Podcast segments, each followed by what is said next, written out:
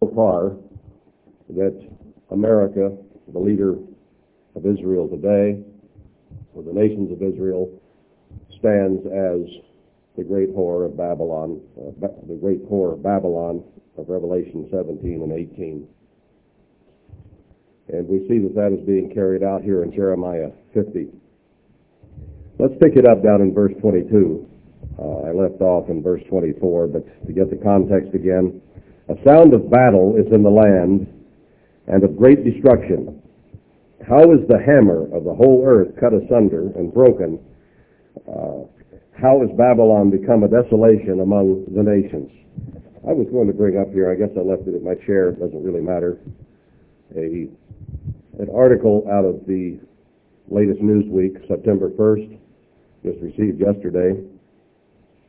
It was an essay written in there, I forget the fellow's name, but he was showing how the United States is getting stretched so thin that it is very difficult for us to be a policeman of the whole earth. And he pointed out how a fellow uh, by the name of Kennedy, a historian, back in the 80s had said that America has overextended, uh, that it is an empire in decline. We, there's just no way we could do what we were attempting to do. And more recently, the man has said, I guess I got that wrong, uh, because we've fought, fought several wars since then, and essentially won them. And even now, we're in a great conflict uh, in Iraq. That conflict, as you know, if you watch the news, is not over with by any means. Uh, we are being attacked over there almost daily, and our soldiers being killed. In the same magazine, it said that there are 167,500 of our troops over there now, trying to maintain peace in a country of people who absolutely hate us. And it is a rallying point now for terrorists of all kinds to come into Iraq and to harass us. But there is a point at which we will be stretched so thin we cannot any longer maintain. And perhaps we're stretching ourselves thin on purpose. Uh, if those who have designs of bringing this country down have anything to do with it. But he went on in that article that I first referred to and said that, uh, that Great Britain and America are the only countries on earth today who can wage war and win. I question Great Britain to some degree there, although they do have some pretty strong weapons at their disposal. But it's usually Great Britain in coalition with America who can win a war. So when you boil it really down, there's only one nation on earth today who can wage war and win. And we wage war wherever, whenever, and upon whomever we decide to wage war. And destroy them to whatever degree we decide to destroy them. It isn't a question of win or lose. It's a question of what degree we intend to destroy them. And certainly with nuclear capacity, we could completely annihilate any nation on earth. Take out all their major cities. I think that considering the military might of the entities on earth today as we near the very end of this age, it has to be one of the strongest definitions of who the end-time Babylon is. How is the hammer of the whole earth cut asunder and broken? No matter how strong we are, we are going to be cut asunder, broken, and destroyed. Verse 24, I, God speaking here, have laid a snare uh, for you, and you also are taken, O Babylon, and you were not aware. It is going to come as a sudden destruction. Most of the people in America today and the other countries of Israel, wherever they are around the earth, are going to be taken by surprise. How could it possibly happen? And yet it says in an hour, in a moment, suddenly, and all the prophecies that you read. It's not something that we're going to see a great build-up for that we can see coming like a thunder shower coming across the land. where you can watch it from far off and see the lightning and thunder, and then as it gets nearer and nearer, you begin to realize there's going to be a storm. This is something that will take us suddenly, in a moment, much as, to the general public's view at least, the attacks on the World Trade Center came suddenly, just out of the blue. Suddenly the planes start crashing into the towers.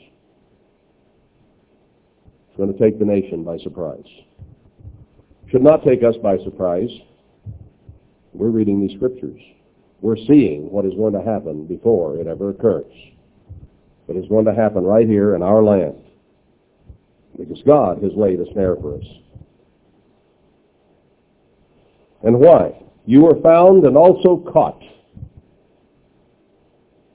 because you have striven against the eternal. We strive in every facet of our culture to live opposite of God's ways. Even those who are so-called Christians in our so-called Christian nation, which just banned having the Ten Commandments as a monument in our courts. Even this nation which claims Christianity is striving against God. We may not even realize it for the most part, but everything we do is contrary to God's way of life. Everything in our culture is against God. We can sit up in our self-righteousness, I suppose, and look back at Nimrod and, and explain that he was a hunter against the eternal. We can go into the Hebrew and we can understand that Nimrod was against God and that his mother Semiramis was against God and they became gods themselves for the rest of mankind. And we can explain that they are still worshipped to this day in many forms in many countries. And I have shown already in this series that they are worshipped in this country as Madonna and Child. We can explain that.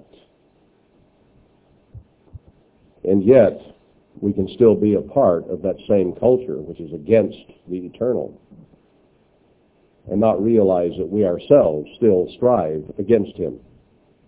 Our human nature, our carnality, the pulls of the flesh, the downward jerking that we have against becoming godly.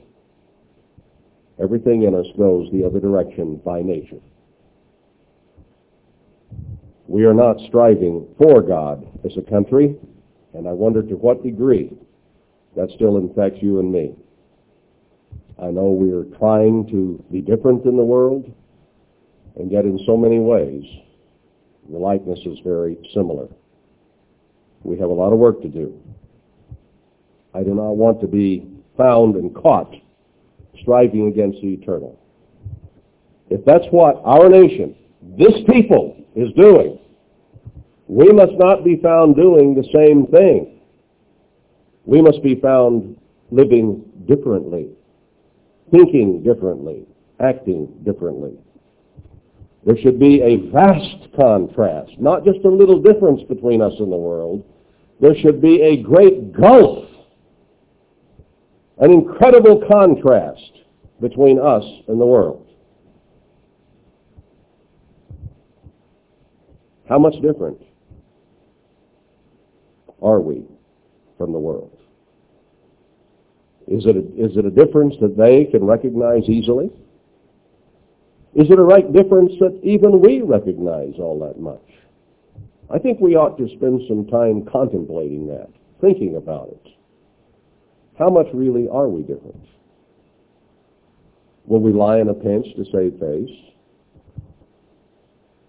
To try to protect our view of ourselves or our image?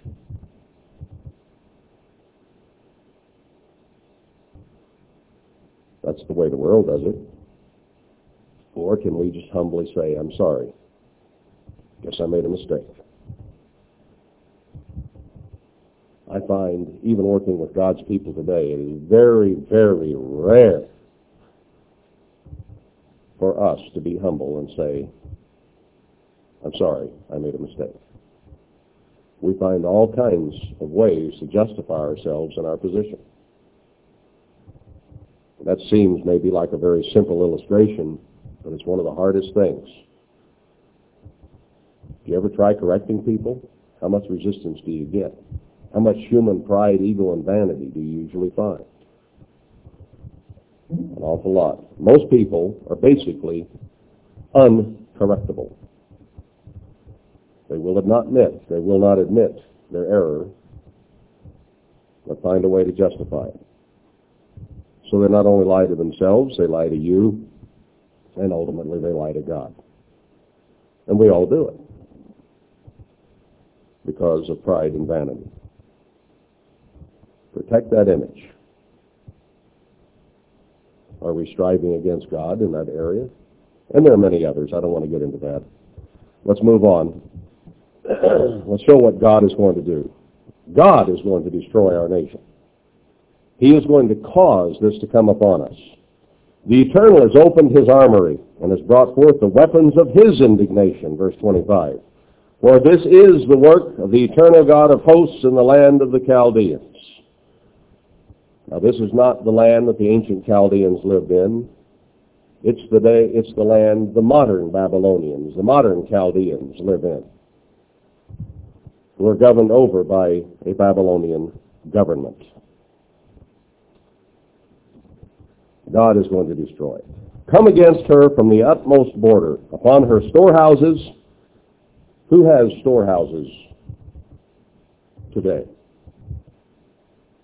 Where do you find a land that has more than it can possibly eat? Is it China? Is it Great Britain?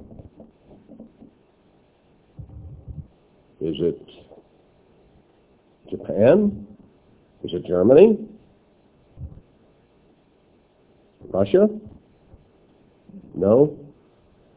That's the only place that that can possibly fit is here. Is it the Catholic Church? We're still defining here, you know. Catholic Church got more than they can possibly eat. Storehouses full. There are places in this land you can go and see silo after silo after silo full of grain. I have seen in Wisconsin buildings half a mile long, just judging, uh, not stepping it off, but by the, judging by the looks of the length of them, full of butter and cheese. Just butter and cheese the U.S. government has stacked up. Building after building after building of it. We do have storehouses full. So it says, come against them. Open her storehouses. Cast her up as heaps and destroy her utterly. Let nothing of her be left. Total, utter destruction is coming on this Babylon. Slay all her bullocks, let them go down to the slaughter. Woe to them, for their day is come, the time of their visitation. So it's speaking a prophecy against Babylon here. Now notice it says, verse 28, The voice of them that flee and escape out of the land of Babylon to declare in Zion the vengeance of the Lord our God, the vengeance of his temple. Remember what I've been saying about how the book of Revelation is a conflict between the church and the world? That is really all that the Old Testament prophecies, I mean the New Testament prophecies are about other than the utter destruction of Israel, which in this uh, context is Babylon. Babylon will be destroyed. Some will escape out of it.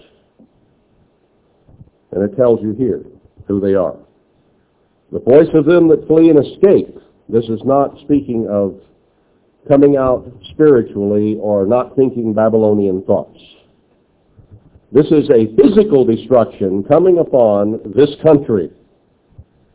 And people who escape from this country physically is what this is talking about. The voice of them that flee and escape out of the land of Babylon to declare in Zion. They escape and go to a place called Zion. And they declare in Zion a certain message. The vengeance of the Lord our God, the vengeance of his temple. What is his temple today? Ever since Christ was hung on that stake, and the early New Testament church began shortly thereafter, his temple has been the body of Christ, the church of God, the people. Let's not get this confused. There is no physical temple required in New Testament theology. The Jews do not have to build a physical temple in Jerusalem. The church does not have to build a physical temple.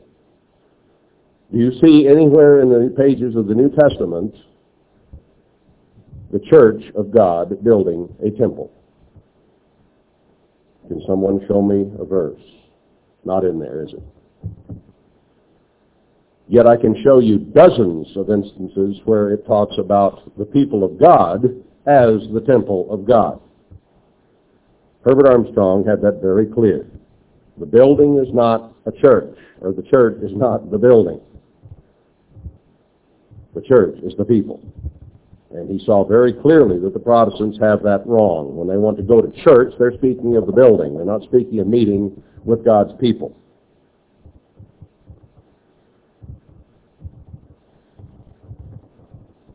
I've heard months and months ago and more recently that we're looking upon that building we're putting out in Arizona as the temple.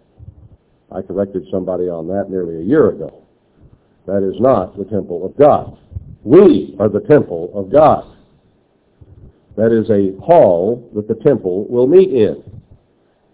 It is a multi-purpose building which can be used for a lot of different things to serve the people of God. It is not the temple. Does Satan care anything about destroying a physical building? Or who, who does he want to destroy? Us. He wants to destroy the temple of God. There's no temple made with hands that God is interested in. He is interested in us.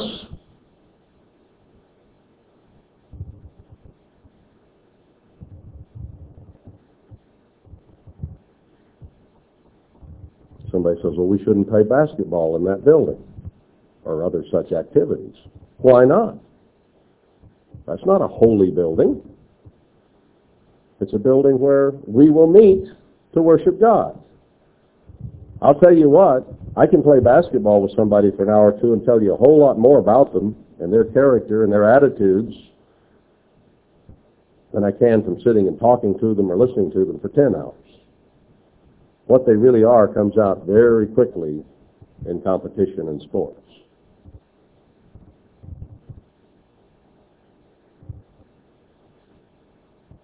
We need to get some things straight in our minds as to what the temple is. The temple flees from the beast and from Satan. A building gets destroyed. The vengeance of his temples, his people. Whom will the world kill here at the end?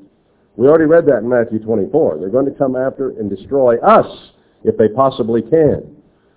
In Revelation 12, when the church flees, Satan sends an army to destroy the people. Doesn't care that much about the building. You think a building's going to be changed in a moment, in the twinkling of an eye, when Christ returns in the Spirit? I really rather doubt it.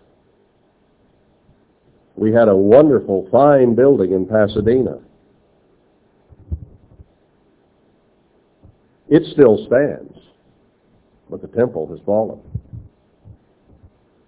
The building didn't mean anything. Maybe God didn't even care enough about the building to cause it to be destroyed. There have been people expecting it to be destroyed ever since pagan doctrine got uh, offered on the altar there. It still stands there. It doesn't do bad or good, doesn't do good. It's just a building. In fact, they'd like to take it down now, but they don't know how. God was concerned about his temple.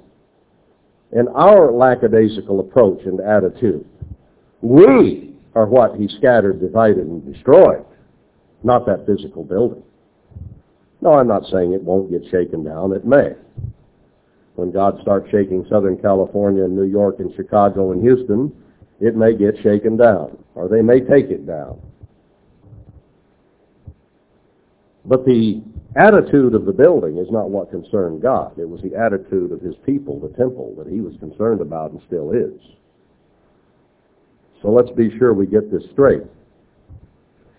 I think I will take a, a little bit of a sidetrack here. I've made reference to it, and I did do a sermon on it some time back, but I want to take maybe a five or ten minutes thumbnail sketch of the book of Revelation to make sure we have this clearly in mind in terms of the context now of Jeremiah 50, along with the other scriptures we've been examining.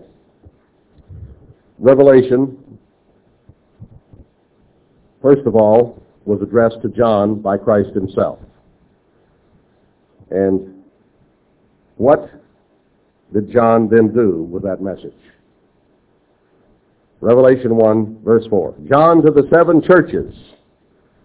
And then he goes on to describe the, the, golden candlesticks and so on and shows that these are the seven churches of God in verse 20 of that chapter. So the whole of chapter 1 is an explanation of whom this book is to be addressed. It was to be addressed to the church of God. Now there are a lot of people out here around the world who might read the book of Revelation and they think that it's there for them. They may be heathens, they may be nominal Protestants, they may be this or they may be that. But it was not written to them. It was written to the church of God, which at that time was on a mail route of seven of them. And then chapters 2 and 3 are explicit messages to different parts of that church. I did an article or a series of articles several years ago in a magazine showing that the seven churches exist at the end.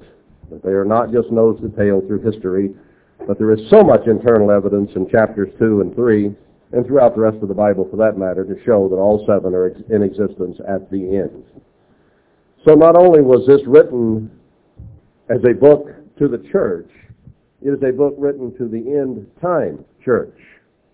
It is a book written specifically to us. That almost make, gives me chills to think about. The God, so long ago, wrote this book at the end of the age of the early New Testament church. Late 90s AD, the book of Revelation was written. The revelation was given. It wasn't given in 30, 31, 32, 33 AD. At the beginning of the New Testament church. It did not apply to them.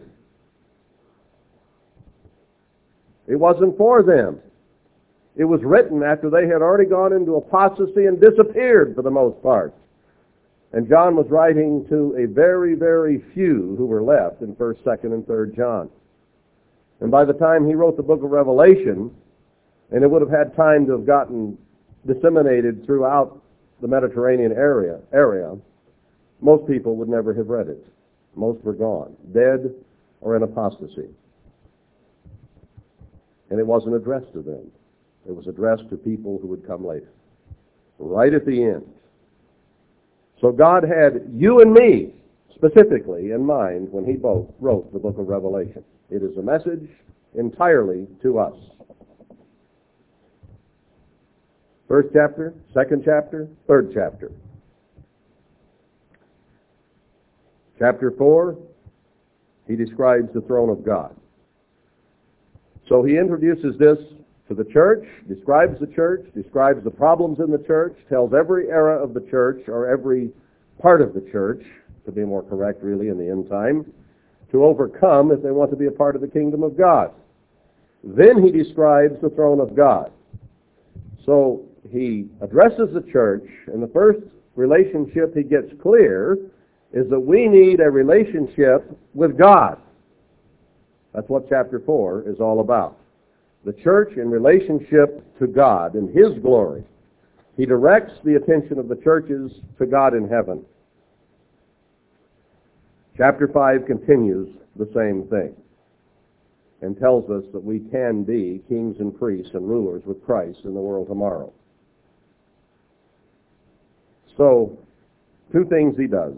He tells us what we are, tells us who we are, tells us what our relationship with the Father in heaven ought to be, and then he begins to address the trouble that will come. That's in chapter 6. The seven seals.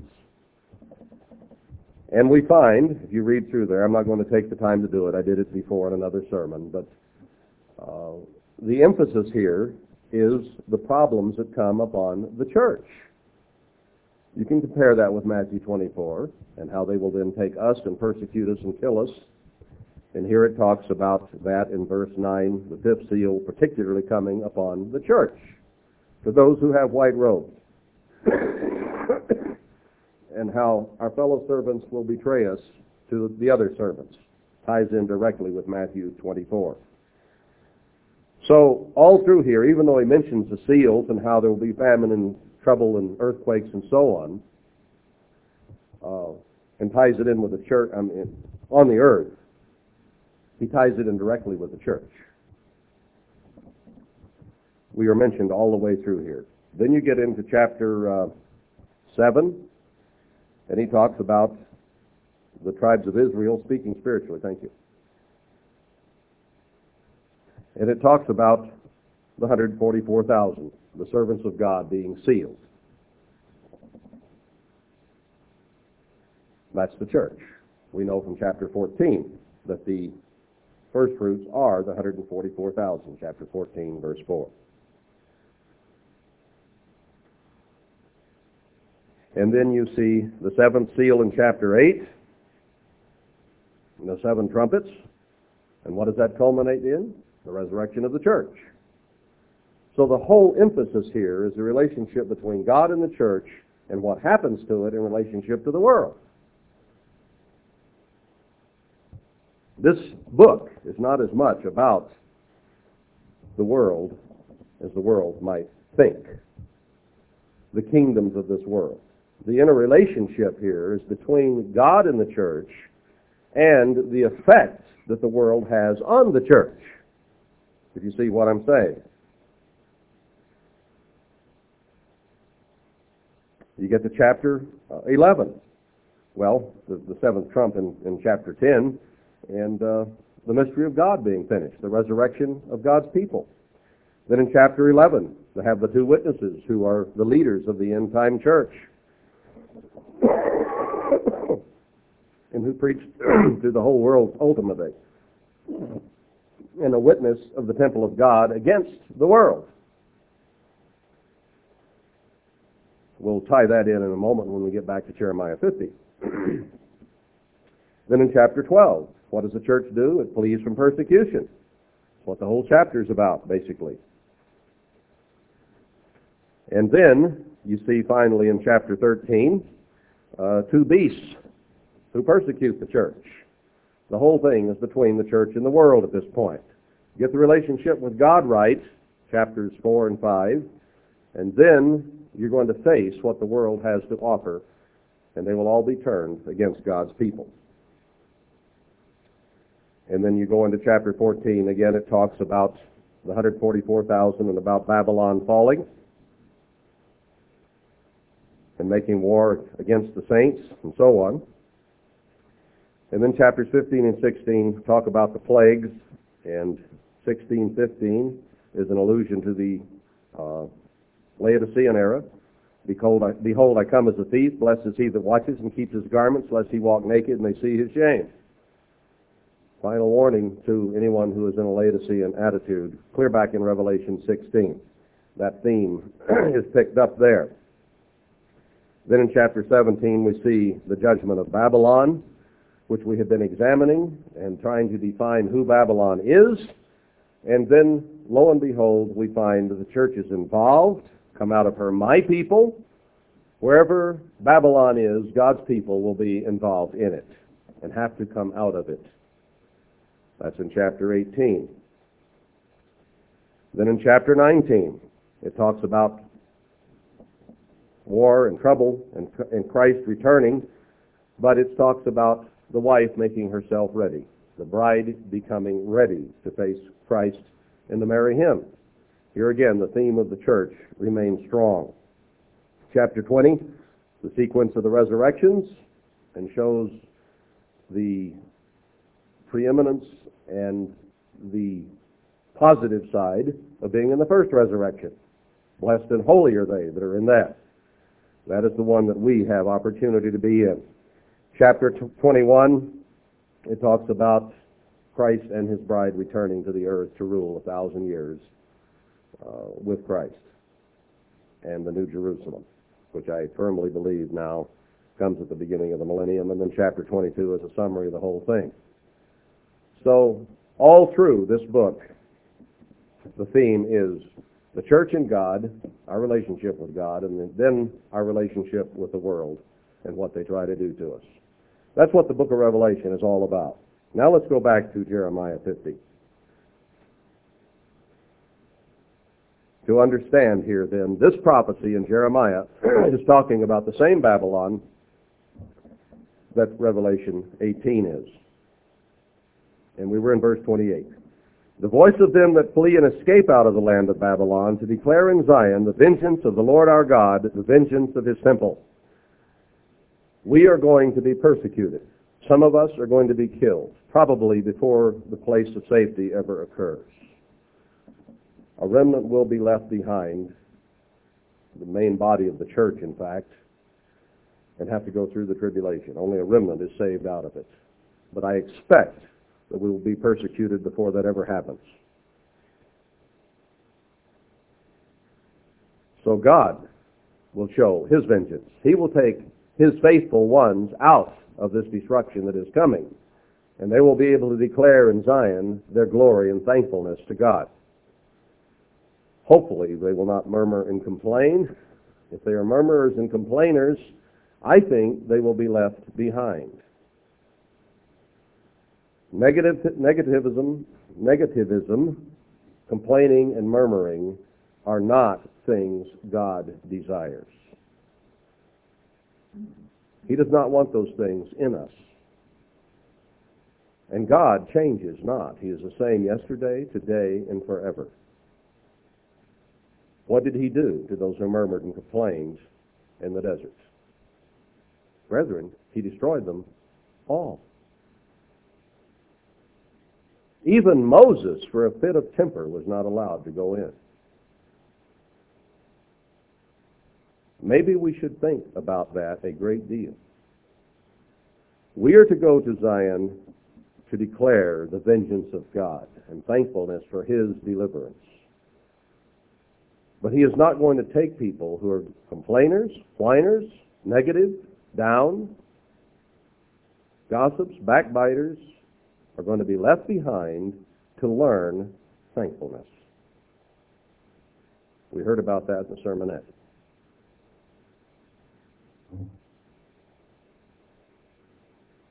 Thankful to God for everything He has given us.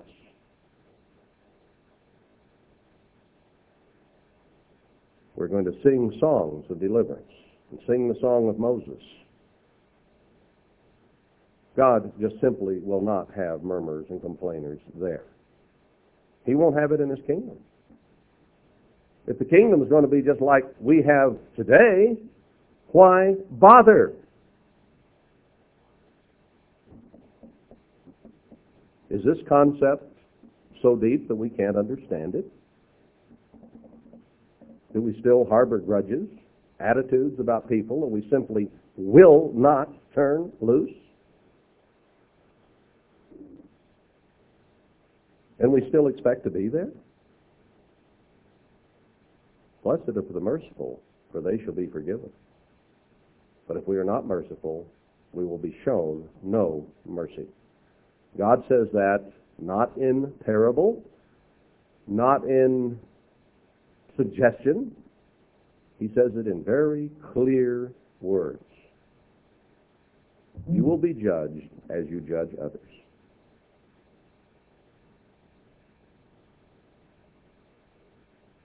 Most will not even try to flee Babylon. Do we grasp that? Anciently, when Judah was turned loose from Babylon and told they could go back to Jerusalem, the vast majority, probably over 90%, stayed in Babylon. They had grown accustomed to it. They didn't want to move. They didn't want to change. They wanted things to go on as they were. They had developed the Talmud, a Babylonian book, to follow, which had incorporated much, much paganism, far more than that had even in the time of Christ. Or, no, they still had it, I should say. That was before he came. And he hated their doctrine. Hated it. So right here in the middle of a call the destruction of Babylon, he talks about God's people, his temple, fleeing from Babylon, getting away.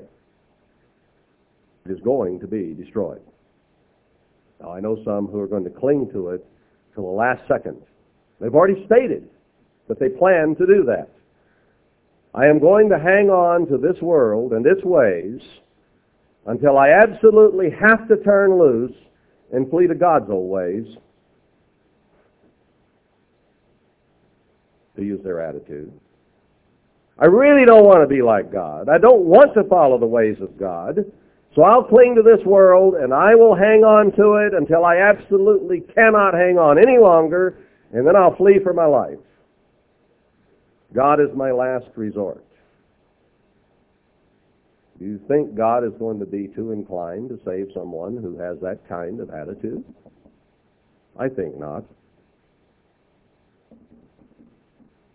If we're not putting God first now, and we're showing by the way that we're living that we really don't want to live His way, but if it means saving our hide, we will go His way, we don't have much chance. We're not convinced, we're not convicted that God's way is actually the best way to live. We like this world too much. And every time I, or any other minister, starts telling us about the things that Babylon has to offer that are not good for us, boy, do we resist.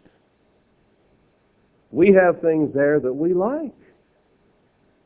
It isn't a matter of whether we like them, brethren. It's that they're wrong. God hates them.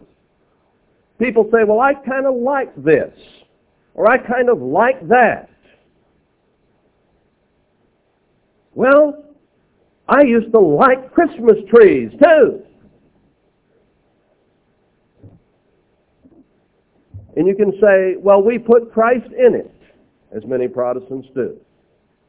We understand. We've read the two Babylons. We know how the Christmas tree started.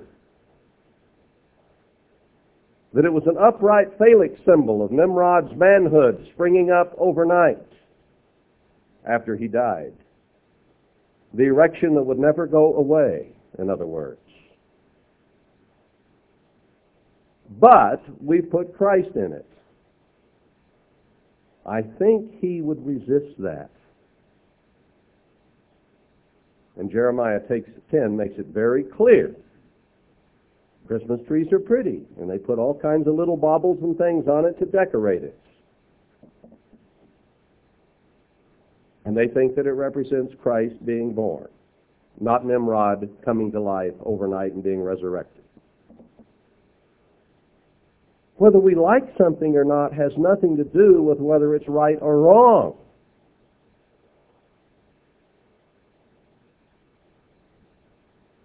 I like some wrong things. I like some right things by nature. You have particular things you like that came from Babylon. It's because you or your wife or your husband like them doesn't make them right. They're still wrong. They're still just as Babylonian, still just as pagan, if that's where they originated.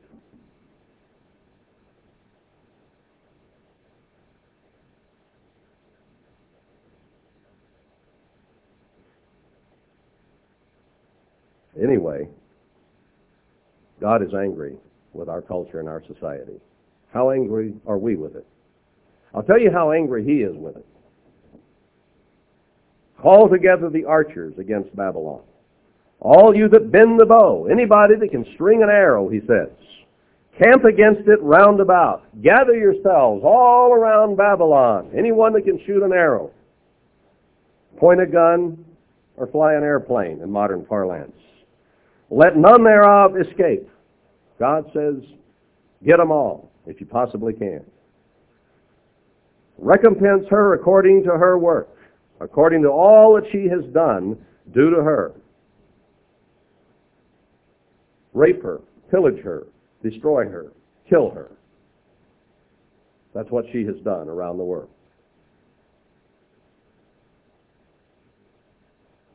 For she has been proud against the eternal, against the Holy One of Israel. We call ourselves a God-fearing nation, but we don't fear God. That's obvious because we don't do anything he says. And we have been proud of our way. We are proud of our schools and their evolutionary teaching. Our whole teaching system in this entire nation is constructed to destroy any vestiges of worship of God by teaching evolution from kindergarten through 12th grade through college. Our whole educational system, brethren, is against God. We took prayer out of the schools. We took the name of God out of the schools. And we injected atheism, evolution. She is proud against the Lord. We would rather depend upon our own military than we had upon God for protection. That was a problem in ancient Israel, and it is a problem that has not gone away. We're proud against God. We are proud of our Marines, the few, the proud, the Marines. We're proud of all phases of our military. We look to it for protection, not to God. We are against God in that area. We're against nature. We're against everything God started. We abort millions of babies every year. We're murderers. It is against nature. It is against God to murder babies by the millions. But we do it in this Christian nation. Therefore shall her young men fall in the streets, and all her men of war shall be cut off in that day, says the Eternal. Our military upon which we have depended is not going to be very proud anymore. It's going to all be destroyed. Behold, I am against you, O you most proud. What is the proudest nation on earth? We covered that, I think, in Revelation 18. We're living in it. O you most proud, says the Lord God of hosts. Uh, the Jewish translation says, thou most arrogant. That's the way they translate that. For your day is come, the time that I will visit you. And the most arrogant or most proud shall stumble and fall, and none shall raise him up. And it will kindle a fire in his cities. That reminds you, doesn't it, of the language of Revelation 18? How the smoke of her torment will go up. And I will kindle a fire in his cities, and it shall devour all round about him. Thus says the Lord of hosts, the children of Israel and the children of Judah were oppressed together. Interesting, isn't it? This end-time Babylon is going to be oppressing both Israel and Judah. Now, in the original captivity, remember, historically, Israel went into captivity to the Assyrians. They weren't even around when Babylon came to destroy Jerusalem. Babylon only took the Jews captive. But here it mentions Israel and Judah together. So this is a prophecy for the end time that does not completely fit the picture of the first captivity. One occurred a couple hundred years apart from the other. But here they are pressed together. There are more Jews in America than there are in Israel by far. More Jews scattered throughout Israel than there are in the nation of Israel today by far. We were oppressed together, and all that took them captives held them fast. They refused to let them go. This culture, this society, this Babylonian empire that we're living in today will not turn us loose, brethren. Isaiah 52 talks about how it is a yoke upon our neck, and they were laying down in the street being walked on by it. He tells us to sit up, to break those bonds. We'll get into that more a little later on. But all through this prophecy against Babylon, it keeps coming back to this theme that God's people are oppressed among them.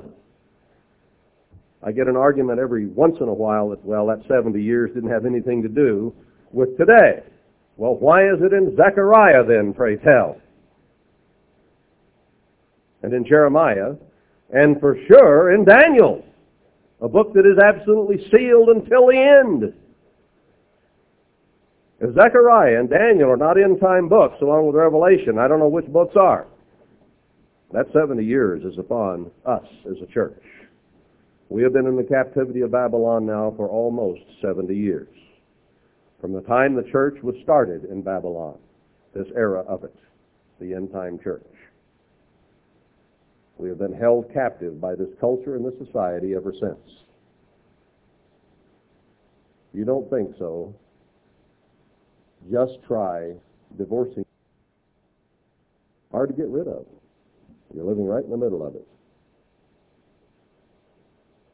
They're defiling the very foods you eat, genetically altering them and mixing lizards with corn and sheep with uh, tomatoes and whatever they want to mix and telling you that that's good for you to eat. Yes, we are captive today. Much as we would like to think we are the land of the free and the home of the brave, we are very much in slavery. Their Redeemer is strong. The Lord of hosts is his name. Who is he going to redeem? Is he going to save Israel? No. Most of physical Israel is going to be destroyed because they are a part of Babylon. It's their religion. It's their way of thinking. The only ones he's going to save out are his faithful remnant of the church.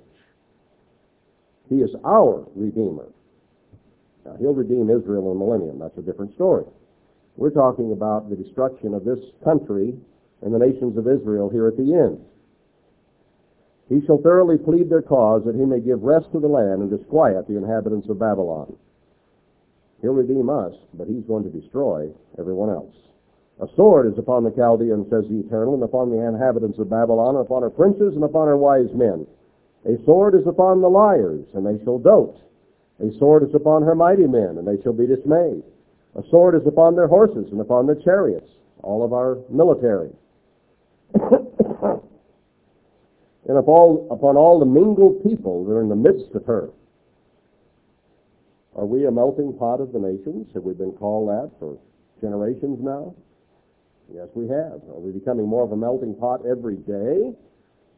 We're being besieged with people coming in from all over the world, from India, from the Orient,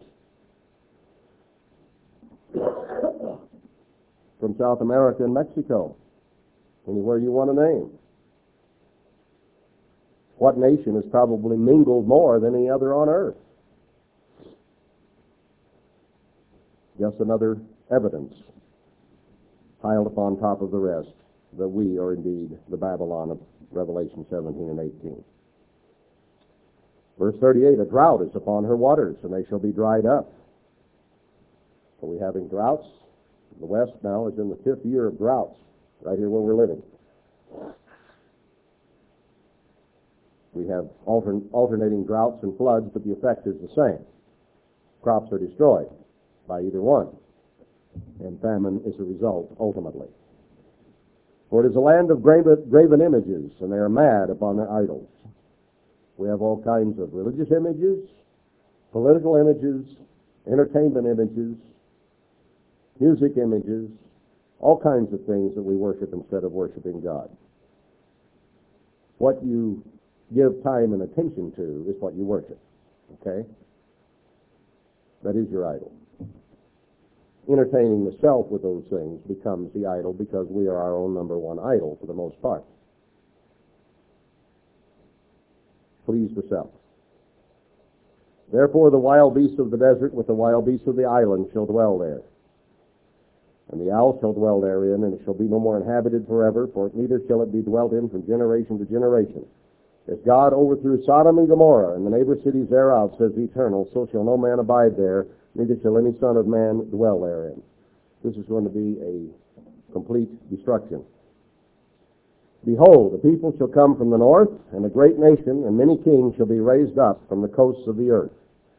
Now, if you study the maps of the Middle East during the times of these uh, ancient empires, you had Israel as the focus, uh, the, the Holy Land, and then above that you had the kingdom of Babylon upon the Tigris Euphrates, and just to the north of that you had Nineveh and the Assyrian Empire, and just to the north and somewhat to the east of that you had the Medes and the Persians. The Babylonian Empire was actually very small and included finally the Holy Land. And then the Assyrians had a little bit bigger empire, who were a little further north. And then the Medes and Persians, when their empire came to the fore, were a little bit bigger than the other two ever were. So you had all kinds of Gentile kingdoms to the north of the Holy Land and they whipped up on the Israelites from time to time, depending upon Israel's sin and God's punishment upon them. So,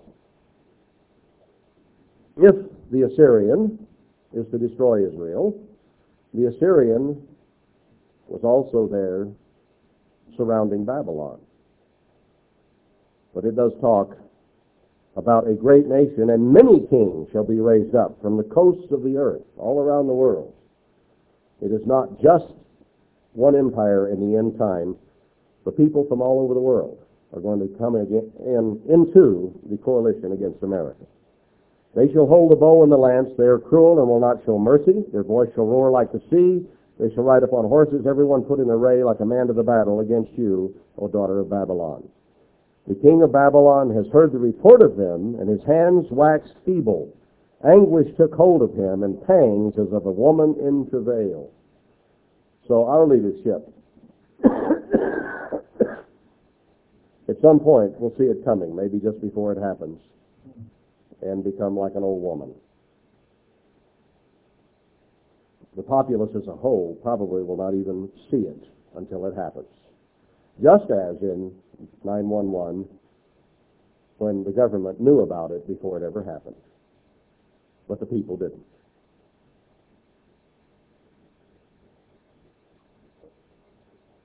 Behold, he shall come up like a lion from the swelling of Jordan to the habitation of the strong. But I will make them suddenly run away from her, and who is a chosen man that I may appoint over her? For who is like me? And who will appoint me the time? And who is that shepherd that will stand before me? God is saying he is the one who is controlling all of this so no one else can stand in his place. He is God. If what he says will happen is going to happen. Therefore, hear you the counsel of the Eternal, that he has taken against Babylon and his purposes, that he has purposed against the land of the Chaldeans. Now, who's to take heed? We are. We're the only ones who will even read this and begin to take heed. And most of us will not take heed. Most of the church will not take heed. God says, I'm going to make this happen. Who can say that I won't? Who can say when it will happen? He says, I am in charge. So take heed. Surely the least of the flock shall draw them out. It isn't going to be any of our great leaders that draw us out. The least of the flock will do it. Surely he shall make their habitation desolate with them. At the noise of the taking of Babylon, the earth is moved and the cry is heard among the nations. If Liberia were to disappear today, who would care? What if they destroyed the borders and started another country there, like they do so often in French Equatorial Africa? Wouldn't make a bit of difference. Wouldn't be a ripple, would it? What would happen in the world if America was suddenly destroyed? Would that make a ripple? Better believe it. The cry will be heard among the nations. That sounds, just like Revelation 18. All right, let's finish chapter 51 today. I'll hurry. And I want to get on to some other things and not spend more time with this. Thus says the Eternal, Behold, I will raise up against Babylon and against them that dwell in the midst of them that rise up against me a destroying wind. And I will send to Babylon fanners that shall fan her and shall empty her land. Great big fans, let's say, who just blow everything away. For in the day of trouble they shall be against her round about. Against him that bends, let the archer bend his bow, and against him that lifts himself up in his brigandine. And spare ye not her young men, destroy you utterly all her host. Our military is going down. Thus the slain, the slain shall fall in the land of the Chaldeans, and they that are thrust through in her streets. Now notice again what he includes here in verse 5. For Israel has not been forsaken, nor Judah of his God. God is going to destroy Babylon because he has not forgotten Israel. Follow the thought? Israel is in the captivity of Babylon at the end. And God will not forget his people. So he will destroy the Babylonian culture that enslaves us, but he will destroy us as Israelites because we have forgotten our God and followed Baal. So the Babylonian culture that we have devised will go away, but so will we.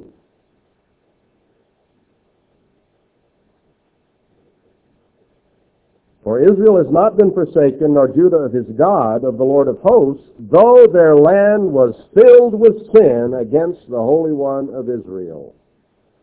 So in the destruction of Babylon, the people of Israel who are full of sin also are punished.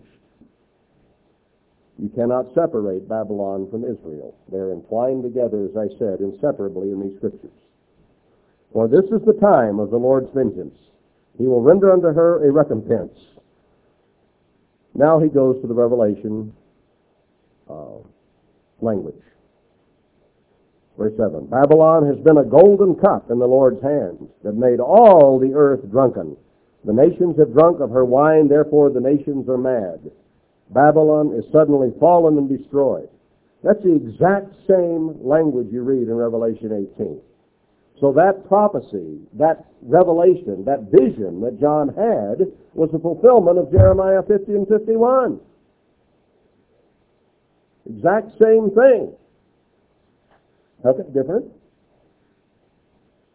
All the nations have drunk our wine. Doesn't fit the Catholic Church. Only South America, some of Europe, and a little bit of America. That's about the extent of the Catholic influence. Verse 8, Babylon is suddenly fallen and destroyed. Howl for her. Take balm for her pain. If so be she may be healed. We would have healed Babylon, but she is not healed. Now that's spoken from Jeremiah's perspective as an Israelite, as a writer of this book.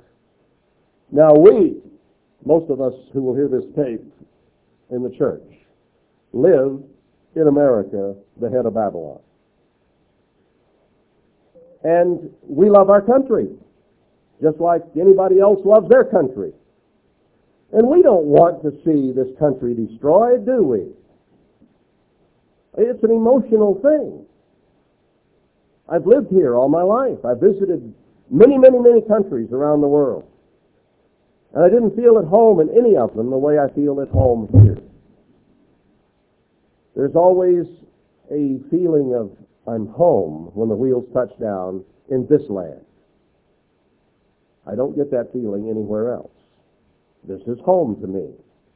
This is the land I grew up in. This is where I played in Little League and with the Boy Scouts. like a good little Babylonian.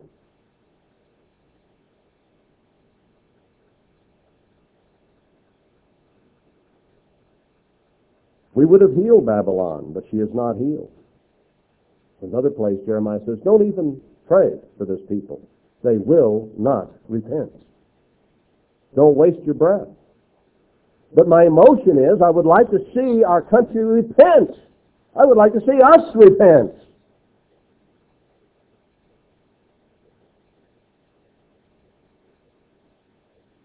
We would have healed Babylon, but she is not healed. Forsake her. And let us go, every one, into his own country. For her judgment reaches into heaven and is lifted up even to the skies. We have to forsake this society, this culture. We have to get away from it. We'll examine that in more detail later on and what it means and what significance it has for us. Now, we have people here from all countries, too. And he's telling them, you might as well just go home. You thought that America, this modern Babylon, was the place to go. I'm going to destroy it. You better get out of there. Go to your own country. For her judgment is reached unto heaven, is lifted up even to the skies. The eternal has brought forth our righteousness. Who's it speaking to? Is there any one righteous other than the church? True righteousness? There are a lot of religionists, but no righteousness. And the righteousness level in the church has not been what God wanted it to be, and that's why He scattered us and divided us. Eternal had brought forth our righteousness. Come and let us declare in Zion the work of the Lord our God. God is going to deliver His faithful remnant, and they will declare His works, what He has done, how He has delivered. Remember how ancient Israel sung songs when they crossed the Red Sea about the deliverance of God? We'll do the same thing. He's going to take us and let us declare His works in Zion. Make bright the arrows, gather the shields. The Eternal has raised up the spirit of the kings of the Medes, for his device is against Babylon to destroy it. Now that literally, historically happened. It was the Medes and the Persians who took over from Nebuchadnezzar and Belteshazzar in the Babylonian Empire. It will be a conglomeration of Gentile nations here at the end. Because it is the vengeance of the eternal, the vengeance of his temple. He brings it back to that. It's not just the vengeance of physical Israel. It is the vengeance of God's temple. In other words, the same thing that we see in Revelation, we see here in Jeremiah. This is a confrontation against spiritual Israel in the world. Physical Israel will be destroyed around us. And by the grace of God, we will escape.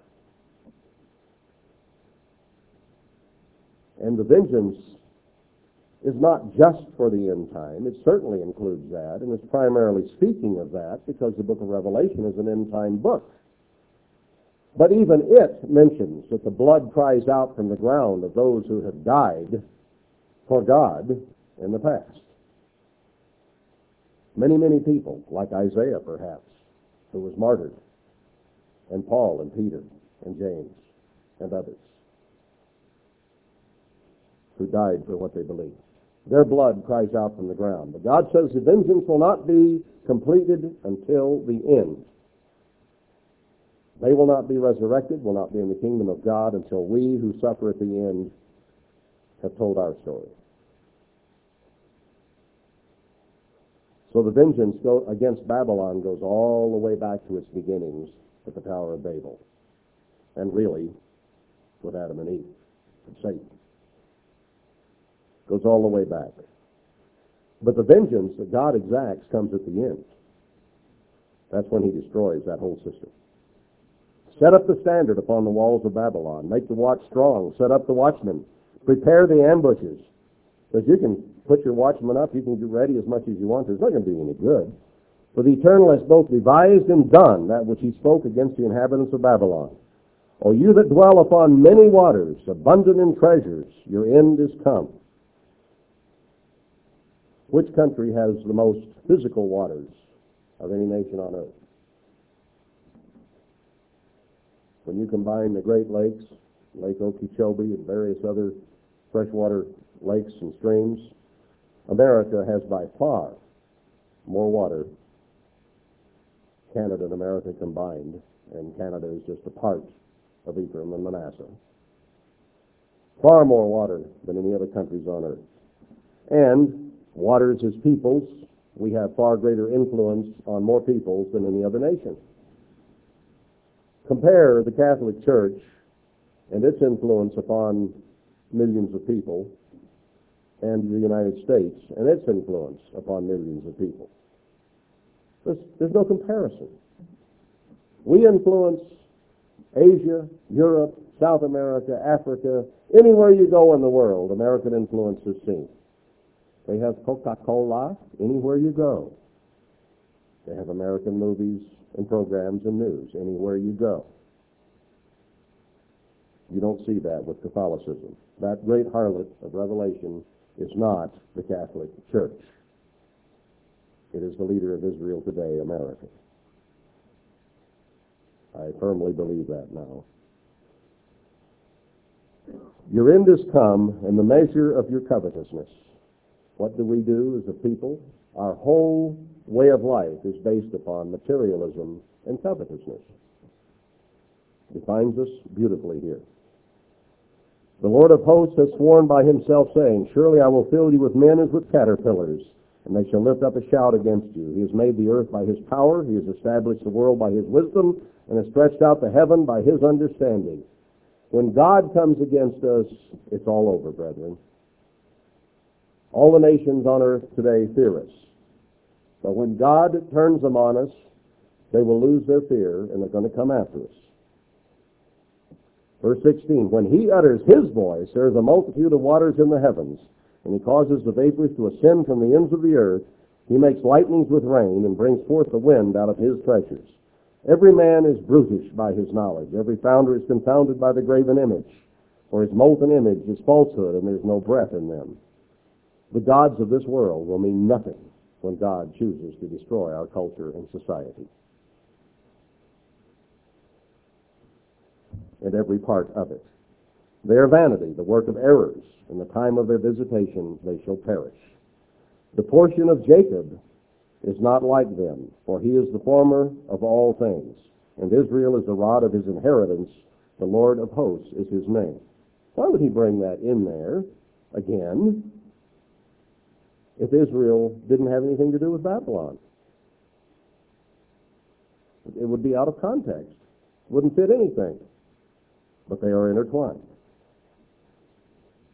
You are my battle axe and weapons of war, for with you will I break in pieces the nations, and with you will I destroy kingdoms. And with you will I break in pieces the horse and his rider, and with you will I break in pieces the chariot and his rider. With you also will I break in pieces man and woman, and with you will I break in pieces old and young, and with you will I break in pieces the young man and the maid. You know what this is probably talking about?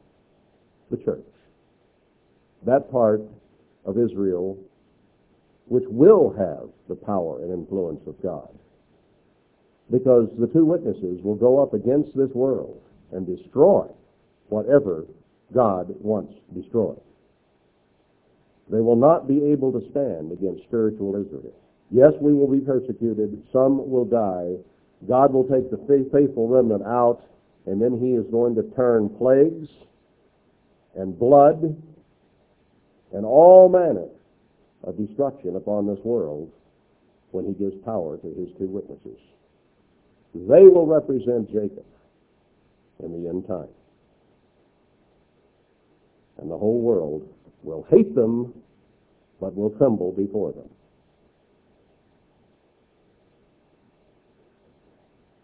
Verse 24, And I will render unto Babylon and all the inhabitants of Chaldea all their evil that they have done in Zion in your sight, says the Eternal. They're going to come against the church. They're going to come against, I think, we're going to have persecution from our own government. Behold, I am against you, O destroying mountain, says the Eternal, which destroys all the earth. He's going to destroy Babylon first. Then he's going to turn his anger on the rest of the world. And I will stretch out my hand upon you and roll you down from the rocks and will make you a burnt mountain. Haven't we always anticipated that the United States and Britain and Israel would be destroyed first? Haven't we always perceived that, at least in our traditional understanding, that Germany, with a combination of nine other nations in Europe, would come and destroy the Amer- America, and that would start World War III? Haven't we always said that the Germans would not make the same mistake they made the first two world wars? This time they would attack America first, that America would be the first to fall. Now, I don't know that we, I adhere completely to the strictness of our traditional view, and we'll get to that more later on. But I think we perceive correctly that America would fall first this round, this time. And that seems to be the key, that the beast will destroy the woman first. Then the beast will have preeminence for 42 months. Verse 27, Set up a standard in the land, blow the trumpet among the nations, prepare the nations against her, call together against her the kingdoms of Ararat, Minni, and Ashkenaz, uh, appoint a captain against her, cause the horses to come up as the rough caterpillars, and so on. Uh, all kinds of kings uh, coming against Babylon. Verse 30, the mighty men of Babylon have forborne to fight. They've remained in their holes. They're, they're going to stay at the base. They're not even going to come out and fight. Their might has failed. They became as women. They have burned her dwelling places. Her bars are broken. One post shall run to meet another, and one messenger to meet another, to show the king of Babylon that his city is taken at one end. In other words, from one end of the land to the other, reports of destruction are going to come in from Seattle, from L.A., from Miami, from Houston, everywhere around the land. Messengers will be running back and forth saying, we are destroyed.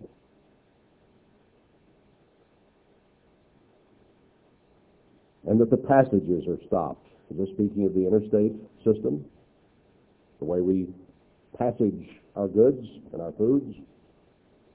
And the reeds they have burned with fire, and the men of war are affrighted. Our whole military is going to be scared spitless.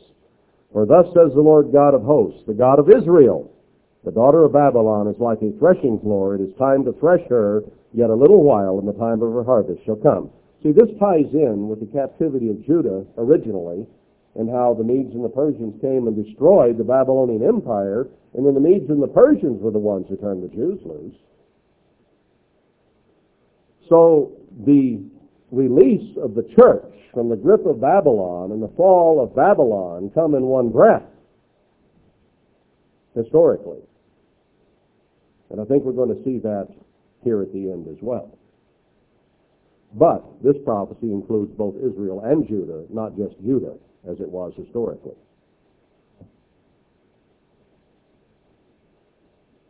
Uh, Nebuchadnezzar, the king of Babylon, verse 34, has devoured me, he has crushed me, he has made me an empty vessel, he has swallowed me up like a dragon, he has filled his belly with my delicates, and he has cast me out. The violence done to me and to my flesh be upon Babylon, shall the inhabitant of Zion say, and my blood upon the inhabitants of Chaldea shall Jerusalem say. I think it is going to be Babylon, America, who persecutes the church.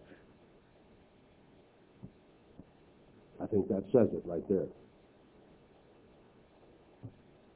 Therefore, thus says the Lord, Behold, I will plead your cause and take vengeance for you, and I will dry up her sea and make her springs dry. Then it goes on and talks about some of the things that will happen to her. Uh, verse 41, again by definition, says, How is Sheshach taken? How is the praise of the whole earth surprised? Is the Catholic Church the praise of the whole earth? I don't think so.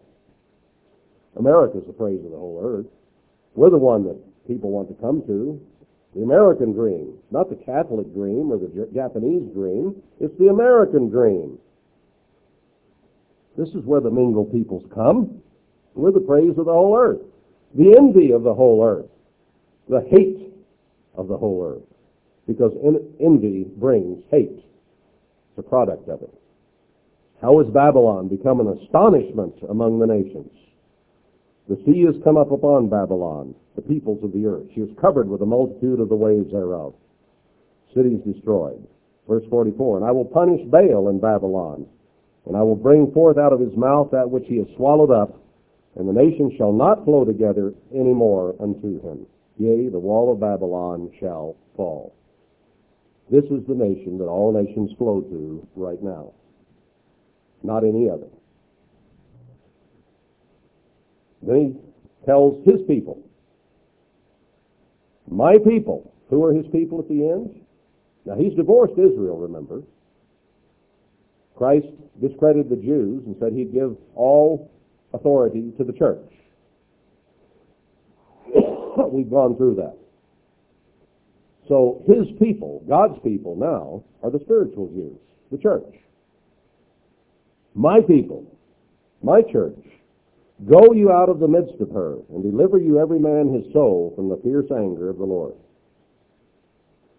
And lest your heart faint, and you fear for the rumor that shall be heard in the land, a rumor shall both come one year, and after that in another year shall come a rumor, a rumor, and violence in the land, ruler against ruler. We had rumors in the land in 1999, didn't we? We had rumors of all kinds of devastation and of our vulnerability with the uh, Y2K bug. Credible rumors all over the airwaves, all over the internet, anywhere you look. Rumors everywhere. Nothing happened, did it? I just read a report yesterday, in fact, where it said that the New World Order people didn't have everything in ready and they were prim- in readiness and were primarily afraid of Americans and their private gun collection. And that for reasons perhaps known only to them, they decided to put that thing off until late 2003 or 2004. And that now it is imminent. We heard incredible rumors in 1999, and now I'm reading other rumors. Now, are these the rumors this is talking about? I don't know. Just threw that out for what it's worth. That was something that came off the internet showing how they're working on absolute mind control of our people. Therefore, behold, the days that come that I will do judgment upon the graven images of Babylon, and her whole land shall be confounded, and all her slain shall fall in the midst of her. then the heaven and the earth, and all that is therein, shall sing for Babylon. For the spoiler shall come to her from the north, says the Eternal. As Babylon has caused the slain of Israel to fall, so at Babylon shall fall the slain of all the earth. You that have escaped the sword, go away. Stand not still. Remember the eternal afar off, and let Jerusalem come into your mind.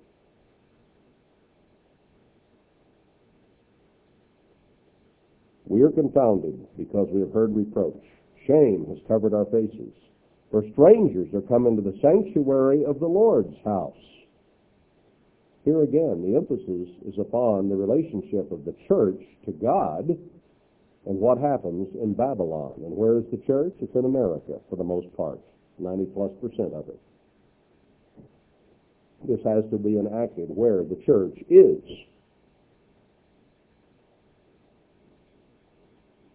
Have strangers come into the sanctuary of the Lord's house? Absolute pagan believers? Just in the latest Worldwide uh, Journal, they had an article showing that Joseph Tkach now is telling all the congregations that they must quit kowtowing to Saturday keepers, and everyone must now worship on Sunday. That is the push. No longer going to tolerate those who would divide. So in the physical nation, we okay homosexual and lesbian relationships, and we take the Ten Commandments out, and within the church, the sign between God and his people is totally being removed. Are these symbolic of a sudden destruction that is not too far off? Makes you wonder. He's talking to the church when he says, Go away, stand not still. Don't be caught in this destruction that is coming on our country. Get away. Aren't we confounded Aren't we dealing with paganism daily in God's church? Wherefore, behold, the days come, says the Eternal, that I will do judgment upon her graven images, and throughout all her land the wounded shall groan. Though Babylon should mount up to heaven, we think we're the greatest thing that has ever existed on earth. And as a nation, as an empire, we are. We just are. And though she should fortify the height of her strength, yet from me shall spoilers come to her, says the Eternal. A sound of a cry comes from Babylon, and great destruction from the land of the Chaldeans, because the Eternal has spoiled Babylon and destroyed out of her the great voice. Is that the media? The ones that broadcast to the world how wonderful we are? Her waves do roar like great waters, the noise of their voice is uttered. Verse 58 it talks about the broad walls of Babylon shall be utterly broken, and her high gates shall be burned with fire. The great military is destroyed. So, absolute destruction coming upon our people Israel and their Babylonian captivity. Verse 59, the word which Jeremiah the prophet commanded, uh, Seraiah, the son of Neriah, the son of Maaseiah, when he went with Zedekiah, the king of Judah, into Babylon in the fourth year of his reign, and this Seraiah was a quiet prince. So Jeremiah wrote in a book all the evil that should come upon Babylon, even all those words that are written against Babylon. And Jeremiah said to Seraiah, When you come to Babylon, and you shall see and shall read all these words, then shall you say, O God, you have spoken against this place to cut it off, that none shall remain in it, neither man nor beast, for that it shall be desolate forever. And it shall be, when you have made an end of reading this book, that you shall bind a stone to it and cast it into the midst of Euphrates. And you shall say, say, Thus shall Babylon sink, and shall not rise from the evil that I will bring upon her, and they shall be weary. Thus far are the words of Jeremiah. It is going to happen. It's going to sink like a rock thrown in the Euphrates River. Now, was this speaking just of the ancient city of Babylon on the banks of the Euphrates? If so, why? Why would it be brought up in the book of Revelation and described in the same words that Jeremiah uses when Revelation is just and only an end time book? This is an end time prophecy about our peoples today. Our nation, along with the rest of Israel, brethren, are going to be destroyed and the times of the Gentiles are coming, and they will walk all over Israel for 42 months. We'll get to that later on. I can hardly see how we could define the great horror of Revelation as anything else but our nation and our peoples today, especially when God in Ezekiel 16 and other places, Hosea, calls Israel a great whore and a mother of harlots in his own words, and then brings it out in the book of Revelation at the end time. I believe we can define America, along with the rest of Israel, as the great harlot and mother of harlots of Revelation. And once that is defined, we can then go and define some other beasts and how they might look here at the end time as well. But this one is important to understand at the beginning to know what is going to happen to our peoples. And then later we're going to get into some more things about the church and that relationship between us and God and us in this world. So next we'll likely go to some definitions of some beasts that we find apart from this woman who is destroyed by a beast.